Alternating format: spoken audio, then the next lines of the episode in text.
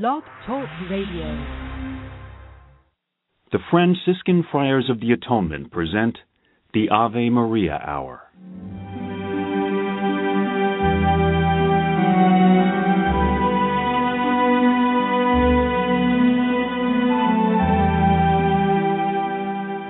Hello, this is Father Bob Warren of the Franciscan Friars of the Atonement. Thank you for listening to this rebroadcast of the Ave Maria Hour radio show.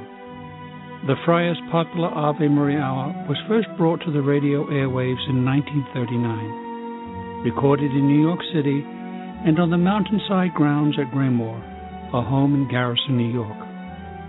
These timeless classic stories of the Bible and the lives of the saints came to life each week through dramatic reenactment by professional actors and actresses. You know, friends, Christ once said, Do not hide your treasure under a bushel. In saying this, he meant share your gifts, share your talents. The Friars of the Atonement feel the message in these broadcasts remains as powerful and timely as when they were originally aired, and we are so happy to be able to share them with you today. To learn more about the missions and ministries of the Friars of the Atonement, I invite you to visit our website, www.atonementfriars.org. In the meantime, sit back and enjoy this rebroadcast of the Ave Maria Hour.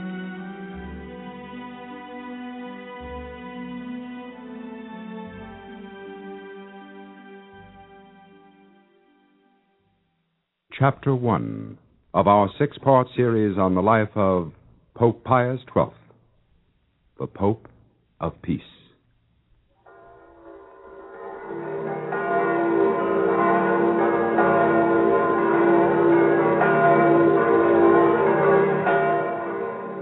This is the Eternal City, Rome, the graveyard of history with its tombstones of the long dead and decayed the memory of its glories fading in the ruins of the Colosseum, the gardens of Borghese, and the fountains of Tivoli. But this is Vatican City, a monument to the living present and the living future. And the long past is still alive, as alive and as vibrant as when St. Peter, the first pope, trod this hallowed ground. And where more recently his Holiness Pope Pius XII, baptized Eugenio Pacelli, passed on to everlasting life.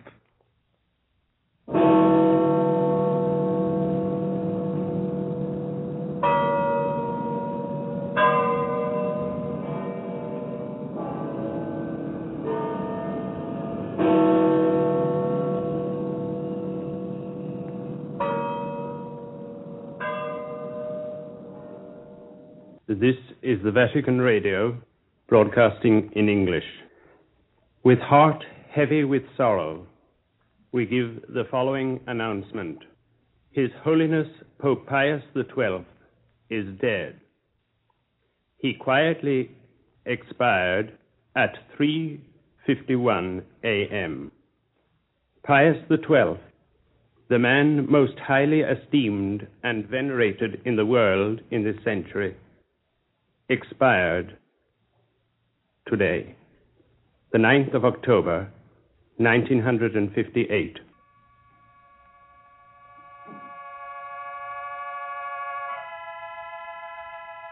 What sort of a man was he? This most recent of the long line of our Lord's vicars on earth, who lay buried in Vatican City.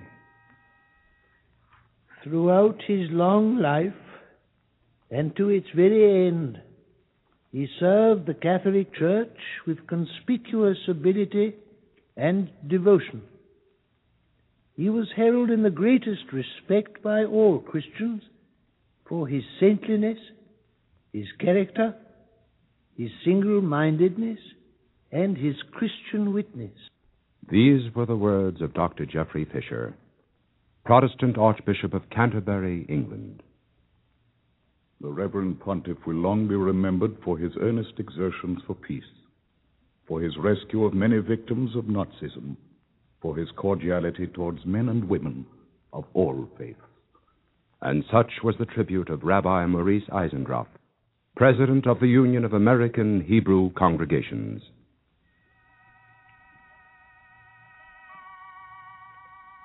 Eugenio Pacelli was born on March 2nd, 1876, on the Via degli Orsini, in the upper middle class section of Rome. Eugenio's father was dean of the lawyers who practiced before the Sacred Rota, one of the church's highest courts. His mother was a papal marchioness. In 1893, when he was 17, Eugenio declared his wish to become a priest and was enrolled at the seminary of Capranica. Shortly afterwards, severe illness obliged him to return home, and the doctor ordered him to abandon his studies for priesthood. It was his mother, Donna Virginia, who realized her son's desperation, and it was she who approached her husband. Filippo, Hmm? I want to talk to you. Mm-hmm. I can't talk while you go on reading that newspaper. Well, then perhaps if you could postpone what you have to say. No, Filippo. Well, what is it, Virginia? I. I'm not sure how to begin. Oh, in that case, I suggest you give the matter some more thought while I go back to my newspaper. Filippo, I've been thinking of our family. We've served the Vatican for a long time, haven't we? Mm, I should say so. For over a century. And your father even founded the Vatican newspaper. Which is why I was trying to read this edition of it with so much reverence till I was interrupted. Filippo, in all these hundred years, has the family ever asked a pope any special favor? Certainly not. Then it's time we did. What? Virginia, what did you say? I said it's time we ask the pope for a special favor. Otherwise, your son will never get well. My son. Isn't he your son, too? I seem to recall a relationship. Will you kindly explain what you are driving at? Eugenio wants to be a priest. Oh, I've been aware of that ever since he was seven years old. But he can't be one. He has to remain home. Later on, when he gets better, he can follow in my footsteps and in his brother's. He can study canon law. I think he should do well. He has a clear mind. You know what he once told me when I asked him to tell me what the word law meant? He said, Law is the instrument of justice. I thought that was rather good. Filippo, the boy wants to be a priest. Virginia, he's confined to his bed. He can't attend the seminary. But couldn't he study to be a priest while he's home? Of course not. One has to live at the seminary. I think if you personally ask the Pope for special permission for our son to continue his studies for priesthood while he's sick in bed. Oh, you think? Please. Please go to the Vatican, darling. I'm sure the Pope will see eye to eye with me.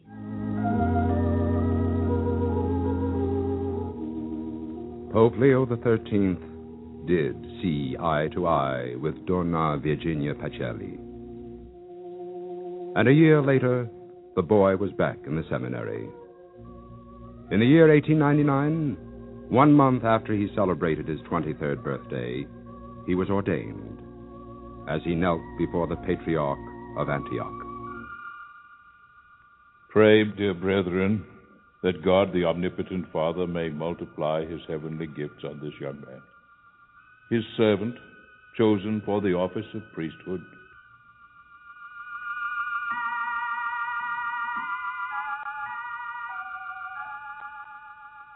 Eugenio, receive the yoke of the Lord, for his yoke is sweet and his burden light.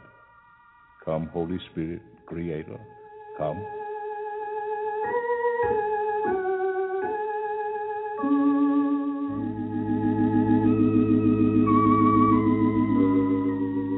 And so began one of the most inspired careers history has known. Eugenio was a linguist, he was a brilliant scholar, and he was a diplomat. He was given two brief assignments when he was ordained.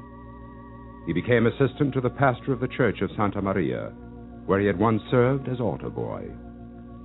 Prior to that, he assisted the parish priest of the new church.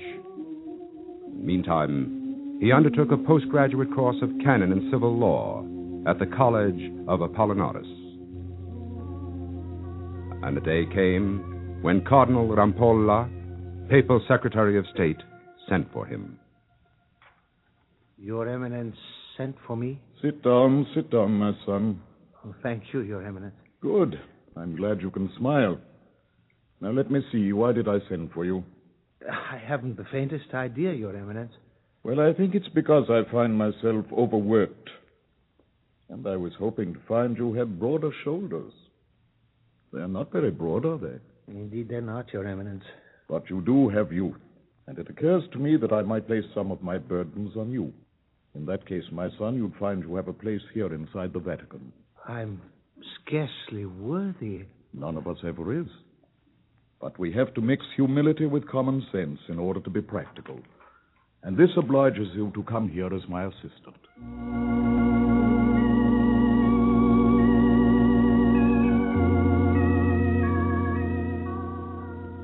That was the year 1901.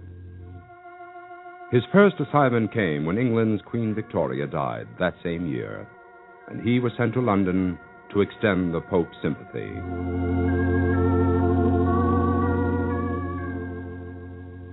Four years later, he became a Monsignor, and one year after that, he was made a domestic prelate, a member of the Pope's official family. And during this time, Pope Leo died and was succeeded by Pius X.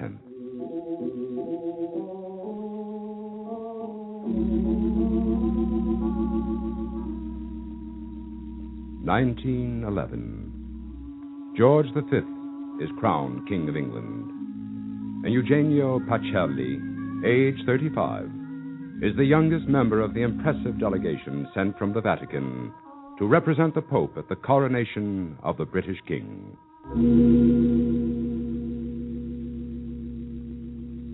Nineteen hundred fourteen. Pope Pius X dies. He is succeeded by Benedict XV. And in that same year, Germany goes to war.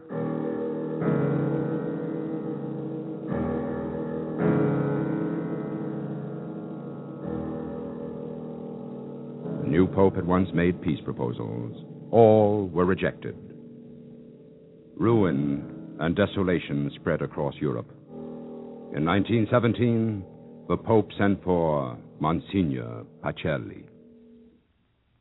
My son, in a very short time you will be consecrated an archbishop, and I shall perform the consecration myself. You will then go on a mission to Munich.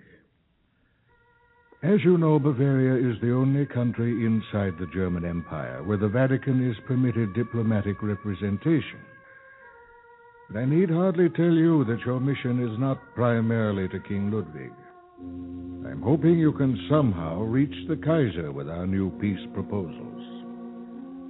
Your assignment is quite an impossible one, but we must try. And you are my choice for the task. God go with you.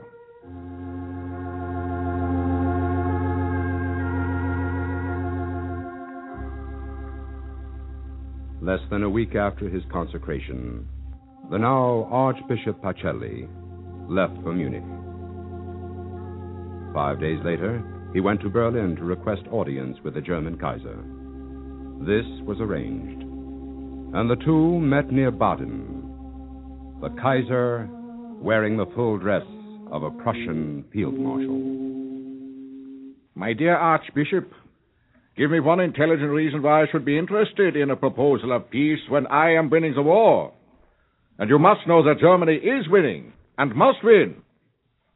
I am dedicated to a German victory. By force of arms, let me add. Sixteen months later, the war ended with the total surrender of the German armies, and the Kaiser fled the country.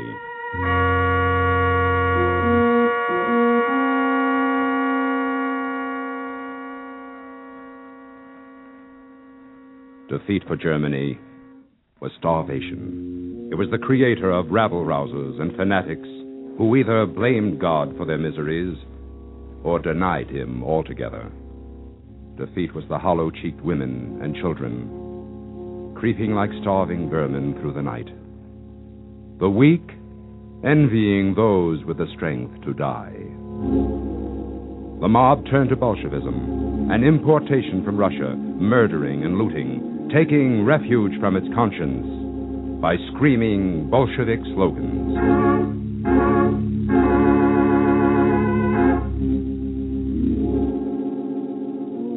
The Allied Relief Commission was forced to leave, but Archbishop Pacelli remained at his post, living at the papal embassy, knowing his very life was threatened. The mob attacked the Archbishop's residence, breaking down the door.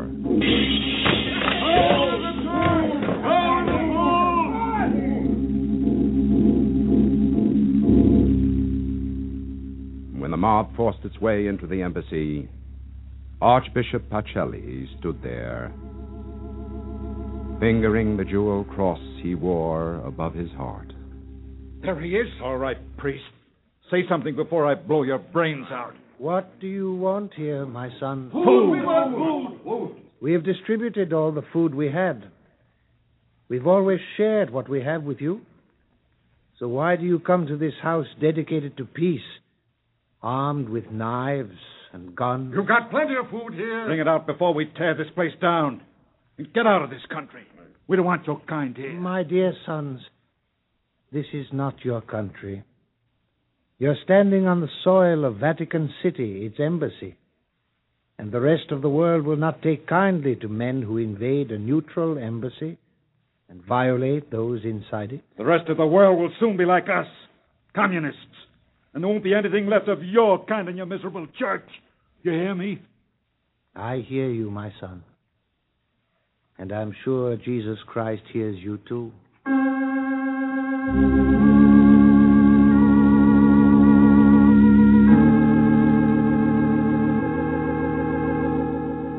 The mob left, contenting itself by stealing the embassy's automobile. And in these dark days, the German Empire was dissolved and a new republic set up. Archbishop Pacelli persuaded the new government to allow the Vatican to be represented in Berlin, and he became nuncio for the whole of the country.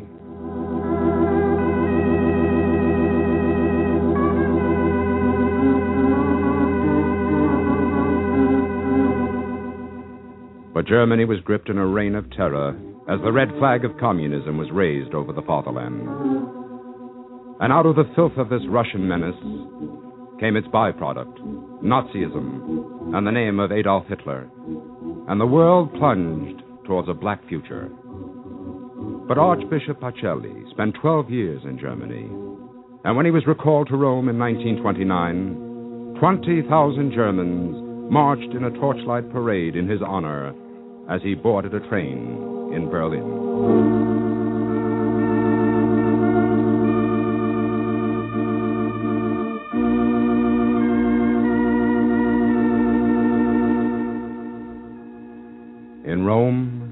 A new pope presided.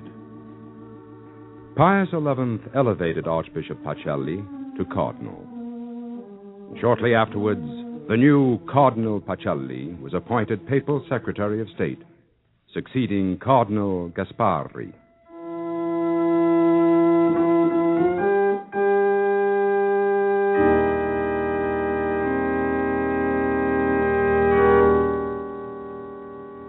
Meantime, Mussolini had come to power, and the Vatican became the fortress of Christ, surrounded by hostile fascism as Mussolini conducted his war against the church.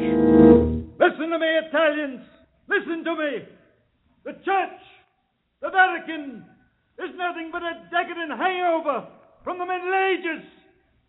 Italian youth cannot serve two masters. It cannot serve both the state and the Pope. And I put the state above any church. And I propose to disband all Catholic youth organizations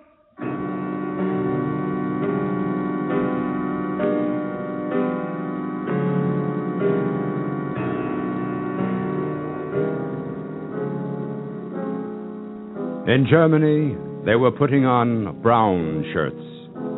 In Italy, they put on black shirts. But the purpose was the same. And the Vatican became the frontline defense against the march of the dictators. One night, Cardinal Pacelli invited an American priest attached to his office to visit him. I sent for you because you are an American citizen with an American passport. The fascist police will not, I think, try to molest you if you leave the country. I want you to go to Paris. I have a letter written by the Pope and addressed to all the world. It is in the nature of a protest against Mussolini's violation of treaties made with the Church. Unfortunately, the fascist party controls all media of communication. They would naturally suppress the Pope's letter. I want you to take it out of the country and place it in the hands of one of the big newspaper agencies.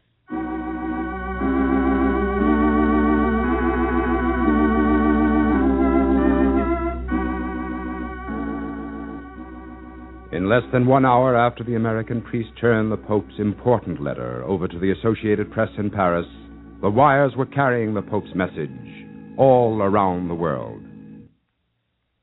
The American priest is now Francis Cardinal Spellman of New York.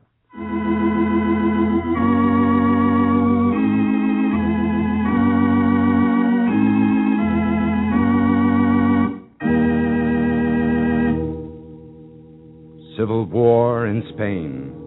Mexico torn by religious conflict. Hitler now in supreme power in Germany. Italy invades Abyssinia as part of Mussolini's program of national expansion. And the Vatican openly denounces him for his enormous crime. And the world grows smaller.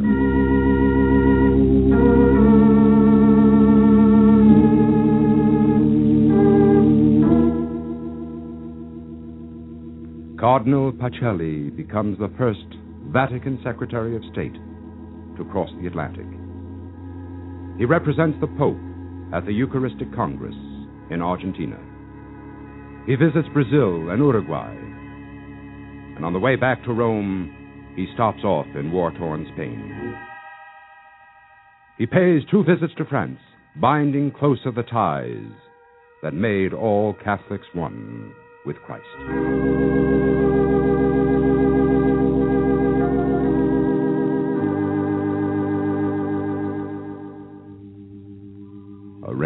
Foggy October morning. The Italian liner Conte di Savoia dropped anchor in New York harbor, and the news was flashed across the United States that Cardinal Pacelli was here on a visit. He was met by the clergy and by reporters. Your Eminence, will you tell us what you think of the situation in Europe, Germany in particular? I think everything is lost for the time being. We are living in most dreadful times, and I fear we have not yet seen the worst. There are brutal forces in Europe that threaten every moment to cause a catastrophe. But in spite of what may come, the Church must carry forward the gospel of love and peace.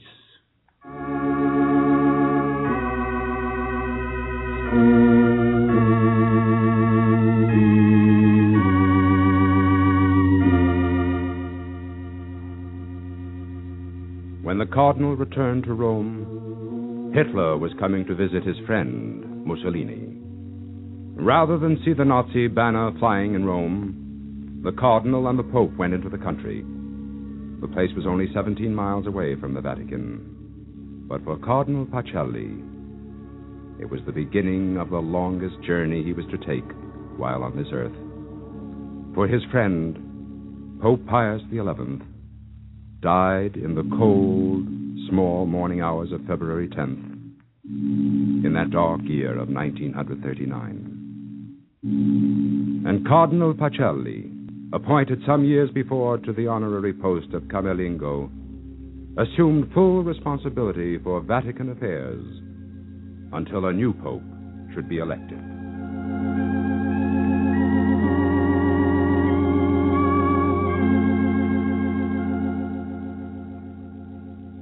The world had witnessed his courage in the face of peril. It was to witness even greater courage in the next few months and years. For this man cried peace while the world was in flames about him. And he remained at his post while the bombs fell.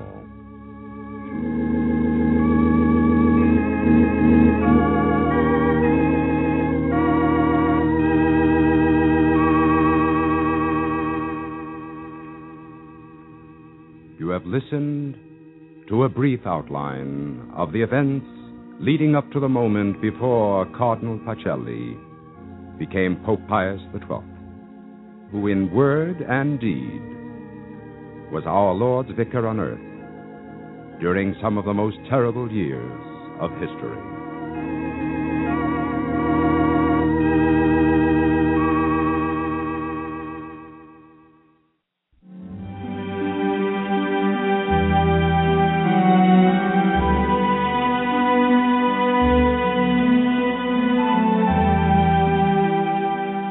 To thank you for listening to this rebroadcast of the Ave Maria Hour, brought to you by the Franciscan Friars of the Atonement.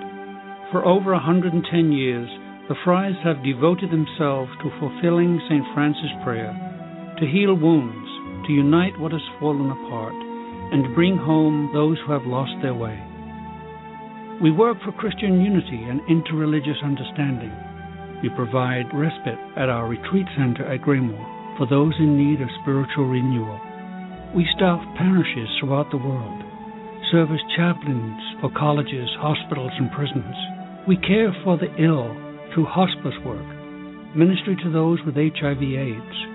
We also shelter the homeless and provide treatment and services for those suffering from alcoholism and drug addiction. If you would like to be included in our prayer list, participate in special St. Anthony novenas, and or visit St. Anthony's Shrine Graymoor, attend a retreat, learn more about our Ave Maria Hour productions, or simply make a donation to assist us in fulfilling St. Francis' prayer to help those in need, please visit our website at atonementfriars.org or email me at avemaria at atonementfriars.org. You can write to me, Father Bob, Friars of the Atonement, Graymoor.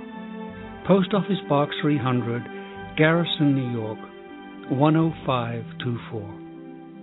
And so, in closing, I ask for the blessing of God upon you and those you love. May the Lord bless you and keep you. May his face shine upon you and be gracious to you. And may he look upon you with kindness and give you his peace. Amen.